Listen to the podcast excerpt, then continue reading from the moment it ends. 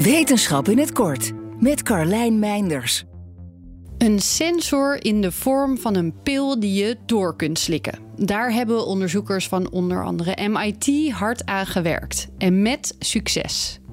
Er wordt al langer gebruik gemaakt van vergelijkbare toepassingen.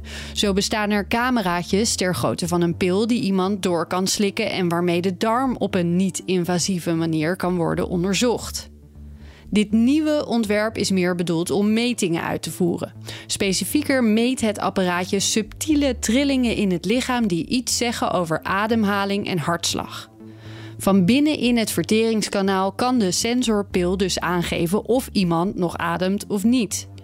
De pil is al in 10 mensen getest die meewerkten aan een onderzoek naar slaapapneu. Het lukte om hiermee accuraat de ademhaling en hartslag te monitoren tijdens het slapen. Aan het eind van het onderzoek werd het apparaatje ook weer veilig uitgepoept. Het idee is dat mensen toch al gewend zijn aan het slikken van pillen, dit makkelijk kan worden voorgeschreven door een arts en het geen dure medische ingreep vereist. Ook maakt het onderzoek mogelijk in een veel natuurlijkere setting dan een lab, kliniek of ziekenhuis. De onderzoekers, die allemaal een belang hebben in het bedrijf dat deze medische toepassing wil gaan produceren, goed om er even bij te zeggen, denken dat het in de toekomst ook mogelijk moet zijn om de pil langer in het lichaam te laten zitten. Ook zouden er medicijnen aan kunnen worden toegevoegd. Dat is bijvoorbeeld interessant als de pil zou worden ingezet bij intensief gebruik van pijnstillers. Bij een overdosis zou een hulpmiddel dan direct kunnen worden toegediend.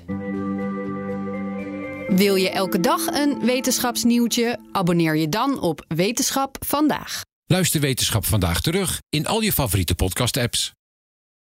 Ook Hugo Reitsma vind je in de BNR-app. Superhandig die BNR-app. Je kunt alle programma's live luisteren, breaking nieuwsmeldingen, je blijft op de hoogte van het laatste zakelijke nieuws en je vindt er alle BNR-podcasts, waaronder natuurlijk de belangrijkste, Boeken zijn in de wijk. Download nu de gratis BNR-app en blijf scherp.